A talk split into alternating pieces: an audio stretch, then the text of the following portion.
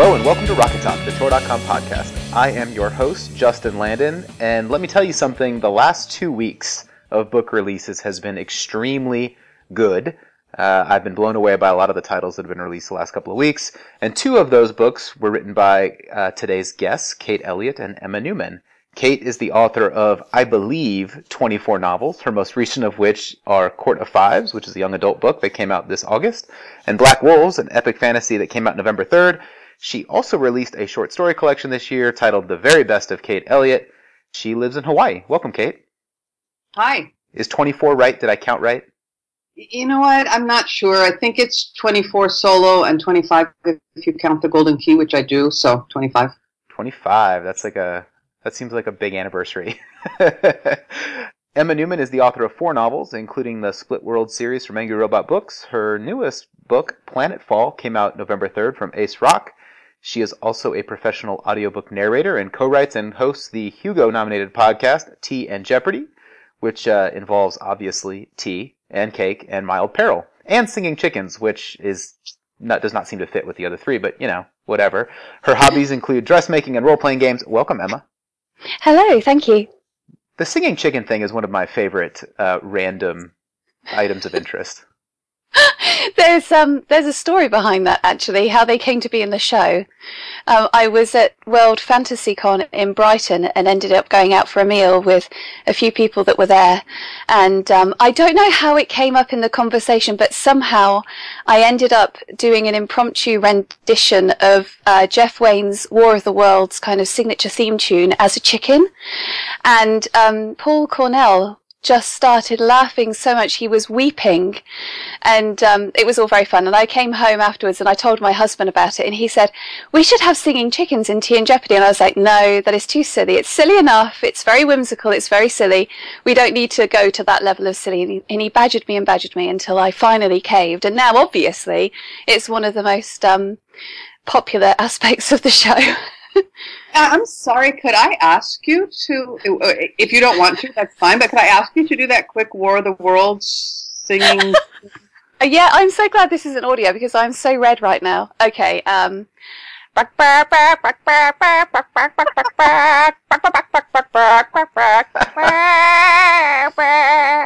That's, yeah.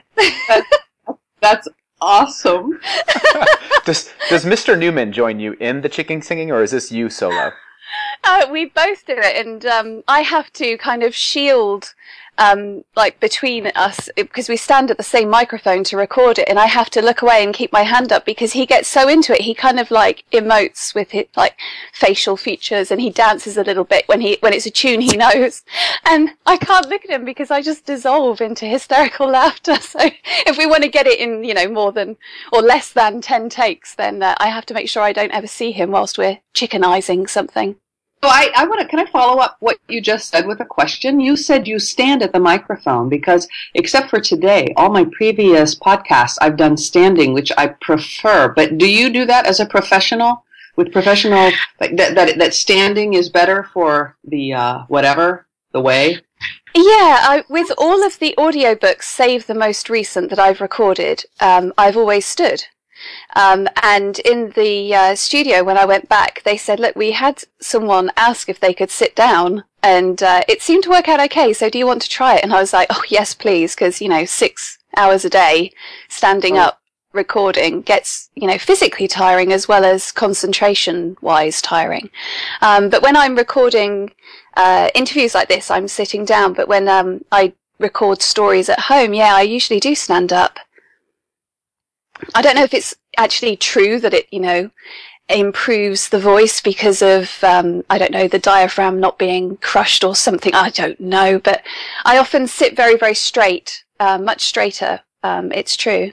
Fascinating. I, yeah. Thank you.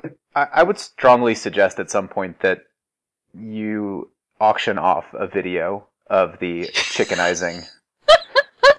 Just because I feel like Peter's dynamic acting skills may may be entertaining. Maybe Worldbuilders. Maybe Worldbuilders is interested. Oh, he's just he's just utterly adorable when he does it. It's really funny, and especially when he starts to dance as well, like these little chicken wings. Whether that will ever get online, I don't know. So uh, before we jump in here, another thing, Emma, I really want to give you credit, an immense amount of credit. So you've written a biography by GIF or GIF, depending on your pronunciation, on your website. This is amazing. Why did you do this? um, I've fallen in love with. I like to say gifts, and I had to go back and record pickups for the most recent book I recorded because the audiobook company insisted on GIF, and I was just twitching away. But yeah, um, why did I do that? I don't know. I I think because I find it very difficult to take myself seriously enough to write a proper grown up about page. And also I've fallen in love with gifs. And I thought, well, maybe this would be a good compromise, um, and kind of encourage me to update my about page, which needs updating again because of various events in the last month. So yeah, it was, um, something that was kind of half fun, half incentivization to, uh, to actually make myself do it. I do have a grown up version, which is like in the third person, and is all proper like, but um, I much prefer the GIF version. Kate, do you think you could do a bio of your career by GIF?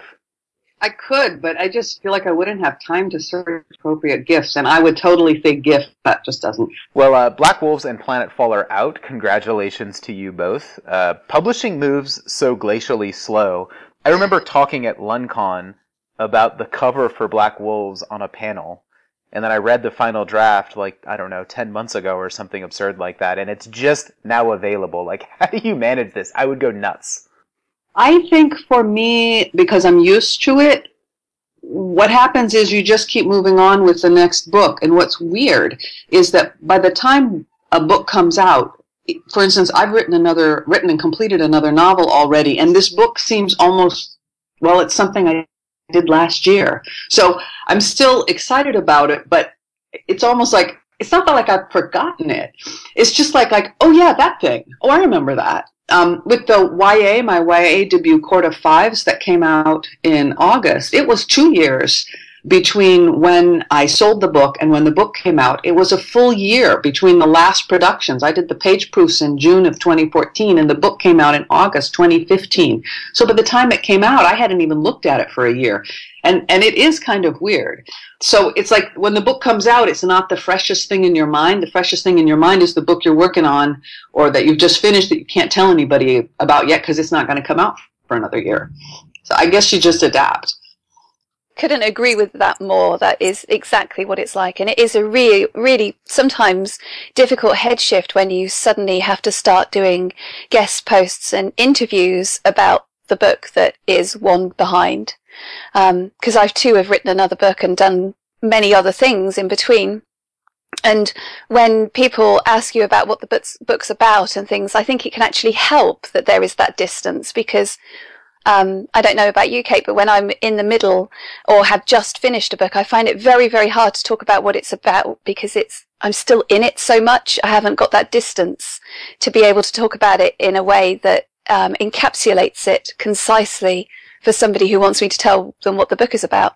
So in some ways it can help, but mostly it's massively mentally jarring. One of the interesting things about when you're working on a book is because I do so much revision. I really can't work on a book because often I, the book that goes into production won't be the book that I started with. Whereas once it's done, once it's out there, um, it is. And, and I do find that maybe that distance gives you a little chance to talk about it in possibly a more coherent way.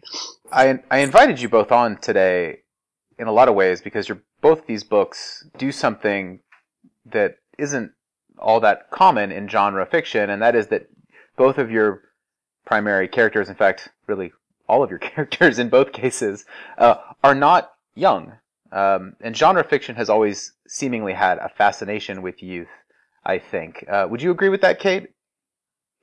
Well, certainly in the United States, in the U.S. culture, and in the 20th century, there's a you know don't trust anyone over 30. Uh, a sense that youth is what sells. Advertising does this all the time. Um, the only reason that they're having older people in ads now is because the baby boomers spend so much money, and and I see that. Yeah, I, I absolutely agree, and and also I think that science fiction and fantasy are often about like pushing out, which is a thing that we associate with younger people, something that they do in, in and that whole.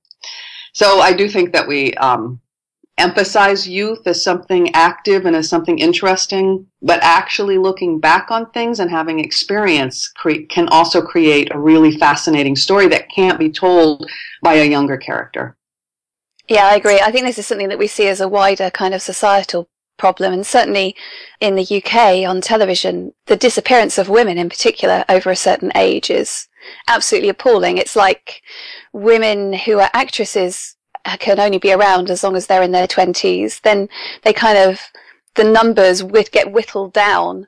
And then it seems like women in their 50s, there's only like one or two types of roles they can ever play, which is a more universal problem anyway, but even worse in that age group. And then there's some kind of weird phenomenon where there's a very, very, very small number who can then kind of come back once they're really old and then be celebrated as national treasures. And certainly with like newsreaders as well, older women are just kind of axed and you have male newsreaders who are much, much, much older who kind of go on forever. And yet as soon as women kind of lose the bloom of youth, it's like, oh no, we don't want to look at you anymore. And it just feels like that kind of ripples through all media. I, I absolutely agree. In the bloom of youth, then it becomes 30, 35, which mm. is nothing. you know, when the average life expectancy for women is into the early 80s, 30, 30, 35 is nothing that's not even the first half, you know, that's less than the first half of a woman's life. And then the rest of it, she's like, no, we don't need to see you in public. I want to add quickly, one of the things I love, love about living in Hawaii is that Hawaii in Polynesian cultures and East Asian cultures, but Polynesian cultures especially are what I call anti-cultures in which older women are really important to the way the society works. So in Hawaii, in the US, in, the mainland, you know, you get over 35 and you start becoming invisible over 40, 45. That's it, right? But in mm-hmm. Hawaii, you become more important in a way because you could be somebody's auntie. You, you could be my auntie's auntie. And then all of a sudden, we all, we all know the aunties talk to each other and it's a completely different vibe, if you will, in Hawaii, uh, which is one of the reasons I love living there. Mm, that sounds wonderful. Yeah. That's, that's one of the reasons why I've become quietly obsessed with Miss Fisher's murder mysteries as a complete aside is that, you know, how often do you see a woman in her mid 40s running around being kind of like a female James Bond, being sexually active, empowered, and in charge of her own sexuality? Everything is on her terms. It's just the most refreshing thing to see ever it's just marvelous. I can't think of many other shows which have a female lead within that age range um, being so active. I mean, in many in any age range really, but yeah, that's that's one of the things I love about it so much that it's celebrating her experience and her self confidence, and it just feels that you know, as a woman, you know, I'm I'm nudging forty now, and I'm just I've just kind of figured my shit out, and now I kind of feel like the media and everything is expecting me to go out to pasture, and it's like, no, no, I've finally figured out what I'm supposed to be doing, and and I've got things to do, and it just seems a great shame that there are so many amazing women out there, amazing talented women, uh, especially in like the visual arts and in acting and things like that, who are just kind of brushed aside as as they become even more interesting and experienced and wonder- wonderful. Miss Fisher's murder mysteries, I love them, and exactly for that reason. And it is interesting that when women really start to get it together and to to be able to own their competency, their experience, their sexuality, their confidence, that now all of a sudden we need to be shoved aside for someone less experienced, someone eh, or and, and nothing that actually being a young woman is also fantastic um, as you you know start to discover who you are. But we just don't celebrate and respect that entire range of a woman's life. And i think that's a really bad thing. Word when you mentioned the miss miss fisher's uh, stories I, I immediately thought of murder she wrote. I don't i don't know. Are you familiar with murder she wrote emma? Is that something that made yes. its way across the pond Oh, it did, and it was just constantly on television when I was a student. It was either um, Murder She Wrote or this bizarre program called The Bush Tucker Man, which was just this bloke going around the Australian outback finding stuff to eat that was usually absolutely grotesque. And then he would do something where he'd either like cut it up or fry it or something, and then take a bite and go, oh, it's not bad actually. And that was all we said after we ate anything for years. But yeah, Murder She Wrote. Yeah, that's a very good example. Um, but I think the thing with Miss Fisher's murder mysteries that really excites me is how sexually powerful she is. Yep. It isn't, you know, the Miss Marple thing or the Murder She Wrote thing where it's a, an old, a much older woman. You know, she is going round, she is sharking the fit blokes and she is getting the fit blokes and she is shagging the fit blokes and it's absolutely splendid. The idea that women can own their own sexuality, which has been a very, very problematic and even considered very dangerous for uh, generations, centuries in West the Western world, and, and and that as women get older, that it's not just when they're young and seem attractive to certain kinds of men, but as they get older, they continue to own and expand their own sense of their own sexuality. So the older, and that doesn't end when people get over fifty either. But we don't we don't really see that. We rarely see that in shows at all, except to kind of make fun of it or think of it as a joke. And that's another reason, again, as Emma said, why Miss Fisher is so great because she is in her forties. And as she ages, you can guess that she's not going to give up these things. Oh, so the reason I brought up Murder She Wrote was because I think it's actually an example of, of the problem in a lot of ways because Angela Lansbury's character is very safe. And she uh, she doesn't do anything to sort of disrupt anybody's view of the world or anything like that. Or you reminded me when you started talking about uh, older women who were uh, lionized at some point. Like Judi Dench, for example, or Meryl Streep, for example, they're the only people that get to play those roles. like, like Judi Dench is guaranteed roles for the rest of her life, right?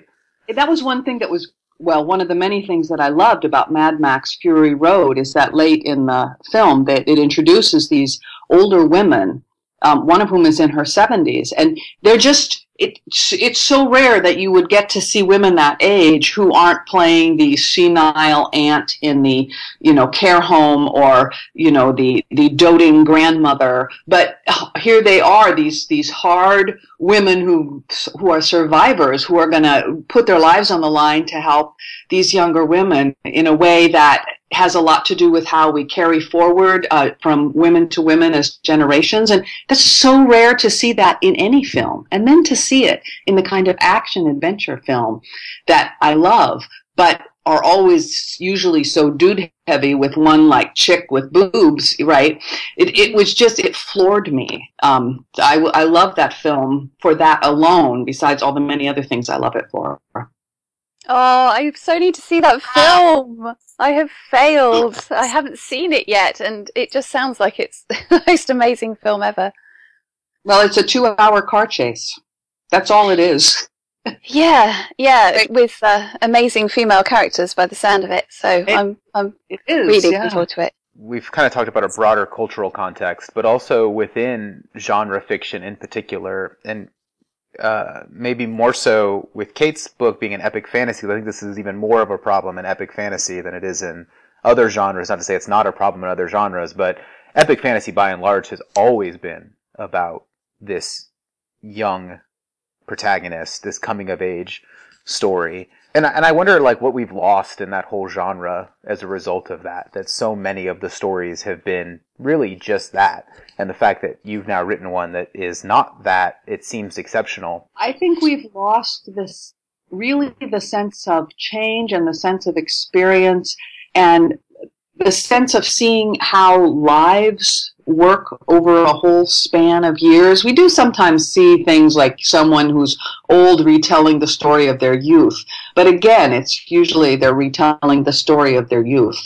Uh, and I don't know. I think that I think Americans are, in general have issues with this concept of where do we come from and you know what about the stories of our elders and do we listen to them? In, indigenous cultures are much in my experience um, and from my reading are much more focused on what the elders have to tell us in many cases because of colonialism the last store of knowledge resided in the elders and if they didn't pass it on to the youth then the society would have vanished. And so it became important as it becomes important to remember who you are um, and who where you came from, you've got to gather that information. You have to value that information. And in a society where how much money can you spend and that new thing we could make profit on, suddenly that old stuff isn't, does, you know, it's kind of thrown away as not important because it's not bringing you any profit. So that would be my criticism of the kind of capitalism that functions as kind of profit driven cultural enterprise that I kind of perceive in the U.S. And to me, that is not actually really a good uh, good underpinning for story. I think I think also just the loss of the value of the elderly full stop across all aspects of society. I'm thinking about my own grandmother and how when I was younger I didn't appreciate how much she knew and how how wise she is. And she's like this tiny, tiny woman, um, and has got these huge, you know, over six feet tall sons and a massive sprawling family now. But she still feels like she holds it together. And I think that there's a, a, kind of a starvation I feel within the stories that our culture is producing that there are just so few that are about women about the value that they have um, it's all so kind of male centric in terms of you know the, the female characters in this story are therefore you know love interests or the goal or the trophy or whatever that we are missing out on so much other um, so many other kinds of wisdom and so many other kinds of um, points of view. I mean, you say, what have we lost? But I feel also, I feel quite excited that, you know, that Kate has written this book and now that we have this massive potential to, to move out into these areas and that, you know, I hope it's a massive, massive, massive commercial success so that somebody who has been counting somewhere will say, well, actually, maybe it isn't as we thought. Maybe there is room for all of these other stories. Because I think there's, there's so many other forces against us when we try to tell these different kinds of stories that it, it almost becomes like this self-fulfilling prophecy because of the way that society's gears are are, are set up. It's um, it feels like you're kind of pushing against so much just to get these stories out there. I, I, I totally agree. And when you talked about the women being there in relation in their relationship to the men in so many of these stories. And as you said you know usually the roles are the sex worker or the victim or the caretaker or the the bride. And these are all roles that are defined by the men not by the women themselves. But of course women have always had these lives. But one of the problems that happens is that when people start reading if they become so accustomed to seeing women in these roles then they begin to think these are the correct roles for women. And then if they read women in other ways ways, they're like, well, this is wrong. You know, why, yes. why are they doing this thing? When in fact, those are the experiences. And that's why we get these comments from people who say like, well, but women don't really belong in epic fantasy because these are really stories about men. And it's like, do they think women didn't exist? Do yeah. they, do they think women didn't do every possible amazing thing historically? And, and speaking of your grandmother, you know, her experiences probably are amazing. And yet we kind of discount those stories because they don't fit this really narrow view of what we think must be interesting. And then when we discount those stories, we lose them. And that's, and that is terrible. And that is what we can do as writers is to say, no, these stories matter to be told and put them in the stories. And that's, you know, that's one of the things I've tried to do my whole career is to put some new, to expand the range of what we consider to be worthwhile, interesting, important stories. Mm, definitely. There was a thing that's been flying around the internet this past week about the fact that um, Mozart had a sister who was equally talented. Did you see this? It was the first time that I've come across it, and you know that in itself broke my heart. But she, uh, this article was talking about how she had equal billing with him as they toured as children.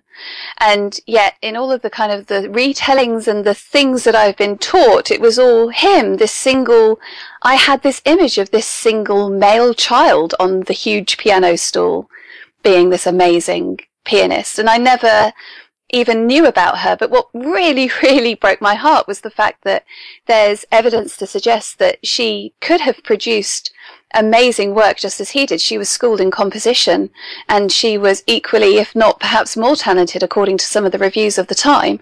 But her father pulled her away from the circuit because it wasn't proper for a woman to do these things. And so she was just kind of shut away to go and be somebody's broodmare. And it, I, I just want to burn it all down. It makes me so angry. I think it's in Virginia Woolf's A Room of Her Own or A Room of One's Own, which is an essay written in, I don't know, I guess in the 1920s. Um, she talks about Shakespeare's sister and it, and it's speculative. But she says, what if Shakespeare's sister had, you know, had decided to walk to London to because she wanted to write, and then she goes into all the terrible things that would have happened to her and how that voice is lost to us. And I read this when I was in college, and it made a huge impression on me. This idea that women's voices over and over again get lost to us and how terrible that is because those are creative stories we'll never hear. Like Mozart's sister, not who knows what she could have done over a longer period of time, but she just wasn't allowed. And it is why I think it's so important what we do. It's so important what all, you know, whoever is doing it, but to raise up these voices that are, whether they're of women or what, whether they're of marginalized people along any vector, how important it is to raise those stories up. I feel very strongly about this. Me too. I, I just watched a film last night with my family, and it's Inside Out. Have either of you seen this? I have. No, I haven't. So the premise of it is that there are these uh, that we all have little emotions living inside of us who control our brains, and each one of them is their own character. And there's it's like disgust and anger and sadness and joy and and fear in in this little girl's head. And over the course of the movie, right, they, these she gets depressed and they have to sort of get her out of it. But at the end of the film, spoilers, kind of, this this kiosk that they all sit at to control her emotions quadruples in size because she's 11 at the point that this very that the story is told, and then it expands uh, when she completes this sort of journey that she has, and all of a sudden this emotional kiosk is is quadrupled in size. And so I'm imagining as I was watching this film, I was thinking about what we were going to talk about today, and I thought one of the reasons, perhaps, that we see so many young characters is because they're more of a blank slate. A character of, a, of an age is harder to write, right? Perhaps there's a lot more layers to that character than there would be for somebody who is just coming of age. I don't know. I think I think that's a, a dangerous generalization because all writers are different. And it may be that writers have written these things and they haven't been picked up because the market wasn't ready for it and so we're not exposed to it. So I, I think it's it's something that we could never truly know. I think though I couldn't have written Planetfall five years ago, and that you know is definitely there's an element of maturation involved there. Perhaps there's an element of what we are exposed to in terms of what we consume has a great impact upon us as, as writers and creatives. And when there is overwhelmingly a bias towards the young. I, I, wonder if there is a, a little voice in the back of our minds thinking, well, nobody will want to read about an older character. So I, I don't know if that's a conscious thing or an unconscious thing. Um, certainly when I was writing Ren, who's the protagonist of Planetfall, she's 70. I didn't think, yes, I'm going to sit down and write an older character. It just became very apparent that the story that I wanted to tell and the exploration of her character would be impossible for a younger character because there just isn't as much there. So I wonder if the appeal of a younger character is that when there is less to Im- investigate and explore about them, it forces you to emphasize and, and explore what is happening around them, which lends itself more towards plot and adventure and action and things like that, that they uh, are less introspective perhaps. So I, I think there are lots and lots of different factors that could play into that. Yeah, I, I tend to think that a writer who of any age can tackle anything if they want to really think deeply about it. it. They may or may not succeed, but that's true no matter what, what they're writing.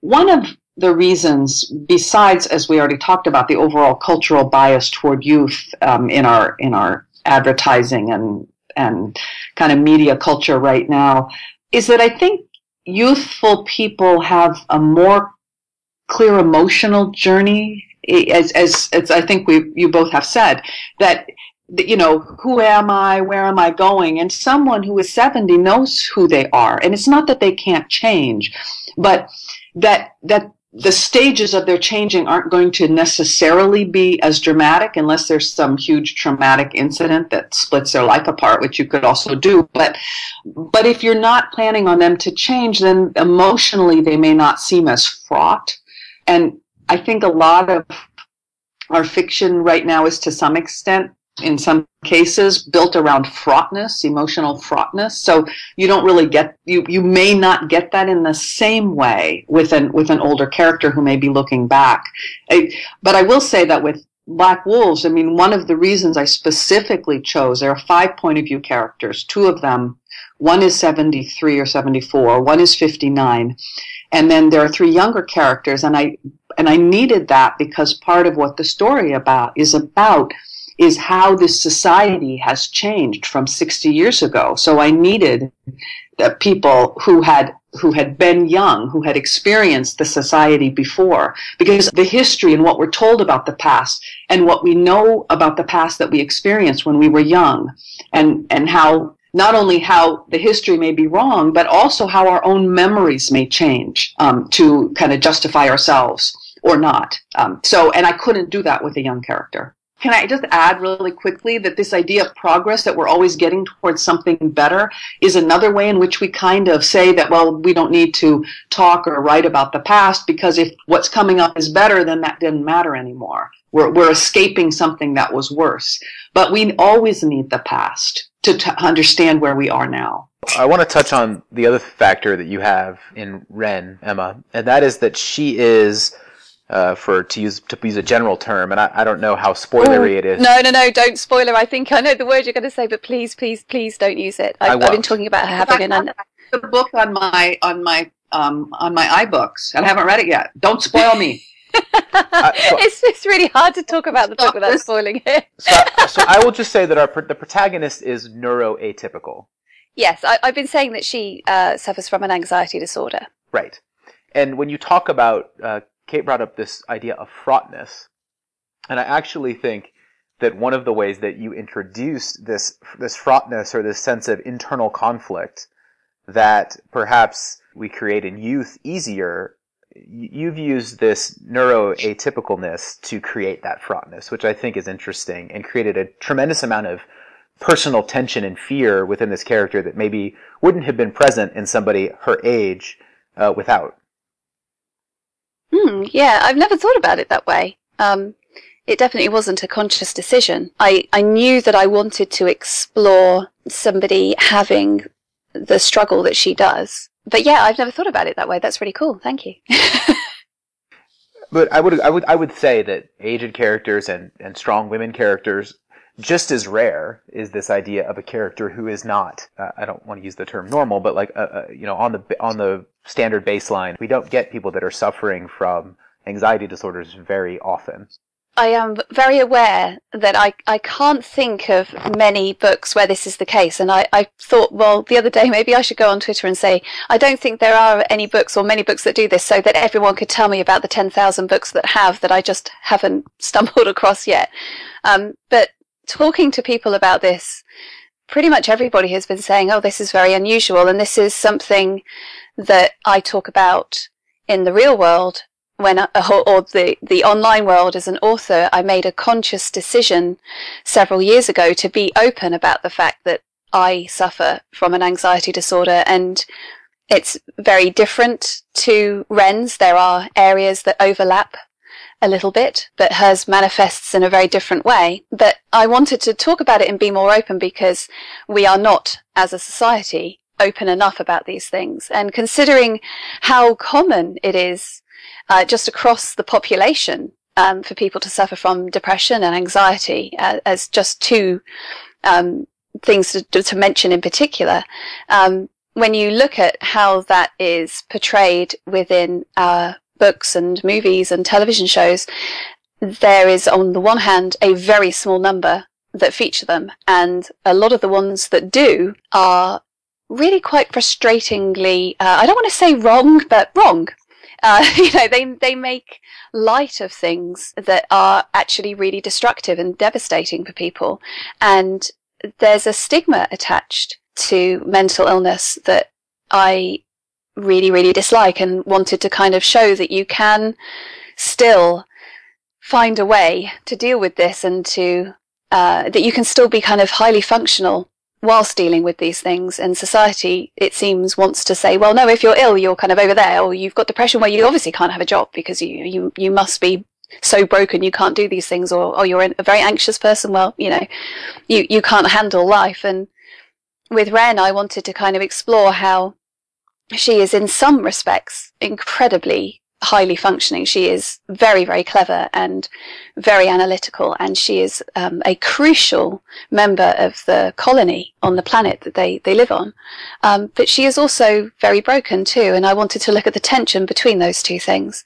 But yeah, I, I don't think that mental illness is talked about enough in society, full stop, but also as a perhaps a knock-on effect of that is that it's not explored in our fiction enough. And you know, I I hope I hope that I've explored it sensitively and I worked very very very hard on the the particular manifestation that I explore with her and you know consumed so many case studies and thought about it so deeply. And I, I just hope that I did it justice because it feels like there are so many um, things that I've consumed in television where it's it's almost like a flippant thing and and just riddled with misunderstanding and yeah, it, it frustrates me.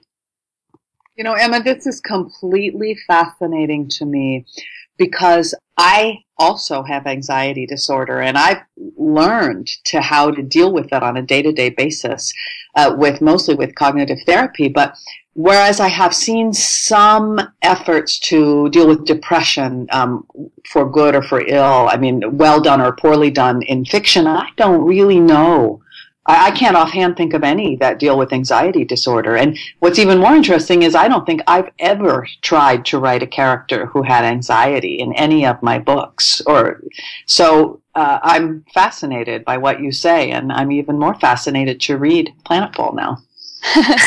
Thank you. it was um, it was a really it was a really odd experience writing Planetfall because with the other books that I've written, um, they're all very much character driven, um, but far more complex, kind of plot wise and world wise and all this kind of stuff. With Planetfall, the idea of wanting to explore a character with this mental illness was there for a long, long, long, long time before I had a setting for her or a plot or anything. It was very, very strange. So I just researched it and researched it and researched it and then came across some other things that suddenly made it all fall into place that oh, it was actually going to happen in science fiction. Oh, it's this. It was a, like a surprise. But I'm glad that it turned out to fit with a science fiction thing because I feel that, you know, across a lot of literature, there, there are very few examples of, of people with anxiety disorders or characters with anxiety disorders. But I think also, you know, in science fiction, it's, it's kind of primarily the big concepts. And I wanted to put a character study at the center of a science fiction novel. I mean, there are other you know, obviously it's it's science fiction. There are other big concepts in there, but I wanted the emphasis to be on her and understanding her. So I guess it was almost like a rebellious act. um, but with the with writing about the anxiety disorder, it was incredibly hard because uh, she she doesn't suffer from exactly the same thing that I do, but there are common elements, as I mentioned, and so sometimes it felt like I was, you know, reaching into my guts and pulling things out. And it was an incredibly uncomfortable and unpleasant experience in places, um, writing about it. And, and almost, I, I don't want to sound, you know, kind of stupid or, or, like pretentious about this, but it, it, felt almost frightening at some points that it, it felt like it wasn't quite me writing it. It was something that was coming from such a deep place. It was, yeah, it was really weird, but I, I'm glad, I'm glad that I wrote about this and made it front and center in the novel for, for the reasons you know we're discussing now. I think it's really interesting that we all know that the vast majority of the reading public is women, and we also know that things like anxiety and depression are way more prevalent than we talk about. And so as I'm imagining like books that feature older characters or that feature people who are suffering from uh, a myriad of disorders that we aren't seeing them because somebody somewhere is not because some people aren't writing them, but because edit, some editor is saying nobody wants to read about this. This editor doesn't want to read about this, and it just makes me wonder if we if we're chasing this idea of escapism within genre fiction as though people don't want to deal with their actual problems uh, in science and fiction and fantasy. And like, I don't think that's true. Um, I actually think it's quite the opposite. And our and our reading population is is, you know, I, all of us were reading genre fiction. We began right as teenagers, and like I feel like sometimes we're still expected to read at the same capacity that we read at as teenagers uh, within genre fiction. That that we're not growing or searching for new and more challenging things. I don't know. Sometimes it feels that way. That that there's this expectation that we're all still reading like uh, Escapist Kids there's an interesting variable in all of this, which is about who is featured in lists of books that have come out. Because, you know, so often we see, hey, here's top 10 great sci-fis or here's, you know, the best of this year. And oh, look, there's, there's only one woman or there's only one writer of color and then everybody else, Uh, you know, it's, it's the same kind of person. And I wonder if there is, as we've been talking about before, that all, all of the cogs of society are geared towards telling the male story. And that I wonder if uh, something I'm, I'm very nervous about actually is that I know that there are massive negative modifiers that are going to be going against Planetfall being, you know, put on tables in bookshops um, in particular, in the UK, there is a terrible problem uh, in sci-fi fantasy selections in bookshops where it's dominated by men. You know, there, there is literally, we did a count up and across several stores and several tables, it was on average about 17% of the books on those tables were written by women and people of colour. And it was just so, so upsetting and thinking, okay, well, is this book actually going to be seen? Is it going to be talked about? Is it going to, or is it just going to be left out and easily pushed away off lists and, and things because of this this dominant force, um, which keeps us looking at and talking about the same kinds of books. Uh, I don't know how to fix that, and I think there has been an amazing grassroots movement to change that online, which I find incredibly heartening and exciting. But I still haven't seen it permeate out into the wider culture and into, you know, the bookstores that I've still been going into and seeing nothing change yet. And I hope that it will change. And, you know, obviously we live as writers and as, as genre people and as geeks, we have, you know, a very, very fast moving, vibrant online community. And I'm hoping that it will gradually permeate out into the wider culture. Um, but I'm not seeing it yet. So I wonder if it isn't just that we kind of all want those, or that people are saying you want all those kind of stories. It, it also feels like it's only those kind of stories that are talked about. I have been around long enough and reading long enough that I have seen many fine women writers, and just speaking specifically of science fiction and fantasy, who have come, who have published fascinating novels, and and then yet now when we talk about you know the important fantasy novels of the last fifty years, they get just it's just they've vanished. Yeah. Um, yeah. And and again, it's it's exactly with you. I think we talk a lot about it, but there is a bit of an echo chamber sense in which who are, are people talking about it outside that, and we often talk about this idea that girls will read books about boys but boys won't read books about girls. Often not because the boys wouldn't want to read books about girls, but because they're kind of told over and over in a society that they shouldn't want to. So you have parents, I think, um, the, uh, children's writer Shannon Hale, I think, has stories about you know parents saying to her, "Oh, my boy can't write. Read that story. It's it's about a you know a girl on the cover," um, and because they're worried about what would happen. Um, and that's a that's a that's that sense that somehow if boys you don't want a boy to be like a girl because that would be him like descending in status whereas it's okay for a girl to want to be like a boy because that would be her ascending in status um, but i have and i know justin was going to ask me this question so i'll just jump the queue here um, but i have a story about that with black wolves in terms of how we uh, create invisibility for women. Um, Black Wolves, I mean, I specifically wrote it because I wanted to write an epic fantasy that had all my love for epic fantasy. I love epic fantasy, but also my criticism of epic fantasy in it. And part of that was what I really wanted to show how much women could be involved and how much you could pull women in and make them drivers of and engaged in a story of politics and war because they always have been in historically. Um, what that means is is that there's five point of view characters, three of whom are women, and women actually take up like 65 to 75 percent of uh, to 70 percent of the the the textual time from their point of view in Black Wolf. So it's a very even it's got a great dude cover. I love the dude cover, but like 70% of the point of view time is women. And there was a review in a major trade journal which, uh, and of course they don't have much space, but in this review, they, the reviewer mentions three characters, all men, two of whom are not even point of view characters. No women are mentioned. So if you read the book, if you read that review, you would think that this was a total dude book, right? And this is erasure, right? Yeah. And I, now, and and I have to say that this reviewer really didn't like the book either. It, which is cool. I, I don't like books too sometimes. I, I love Black Wolves, but you know what I mean. But I don't like books too, so I get that, right? But I did something I never do. I wrote to the editor of Publishers Weekly, the person who edits that set of reviews, because to me, this is part of the larger problem. And I said, listen, I get that the reviewer didn't like the book and that's cool. That's how it should be. But the, but what's going on here is erasure because, because it's 70% female point of view and none were mentioned. And I went and checked some reviews of books written by men that I knew had secondary characters' point of views who were female. And it seemed like all the fact, if a man wrote a book and there was a woman point of view in it, it seems that would be mentioned even in these short Publishers Weekly reviews. Whereas in my book, the women were all left out.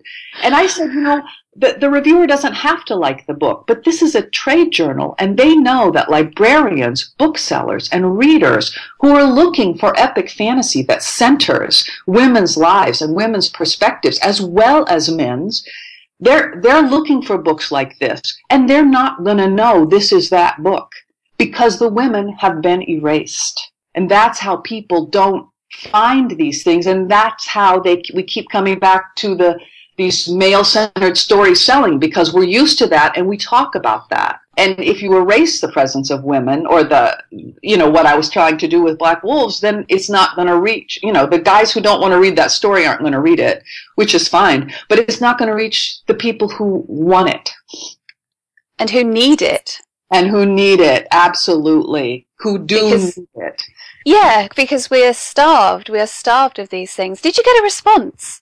Yes, the editor said, Thank you for bringing this to my attention. May I show this email to the reviewer? And I said, Yes, that's what I was hoping for. Nothing will happen with that review and, and, but just, it's just, this is like one step at a time. We have to keep reminding people that that there's a huge audience. I do think there is a huge audience out there. Maybe sometimes people don't know it because they haven't seen it they haven't had the chance to get it because they can't find it. I think, as you said, people need it. I, I have gotten letters. I'm sure you have gotten letters, but I have gotten letters from people who have said, Oh, thank you for writing X kind of story. I read this at a time when it was so important to me to understand that I was okay or that I would be okay. And it's a big responsibility and it's also uh, it's kind of daunting and but also really deeply I don't I don't know what word I'm looking for. It's it's the this is like you have this responsibility as as a creator uh, when you realize how your stories can touch people. Well, you did jump jump me on my question. I was ready with that one but uh, but you answered it better than I could have hoped for. So I certainly appreciate having you both on today. Uh, we've gone about uh, about an hour now. I could rage about the patriarchy till you know I go hoarse, but it's not necessarily what you want to discuss any further. we'll come back, and Emma, you can have a chance to rage against the patriarchy. Anyway, I, I would highly recommend folks go out and pick up uh, Black Wolves and Planetfall. They were out on November third. Anybody can get them anywhere, and I appreciate you both coming on today to talk to me. Well, thank you for inviting me along. It's been a pleasure. Yeah, thank you so much, Justin and Emma. This has been Rocket Talk.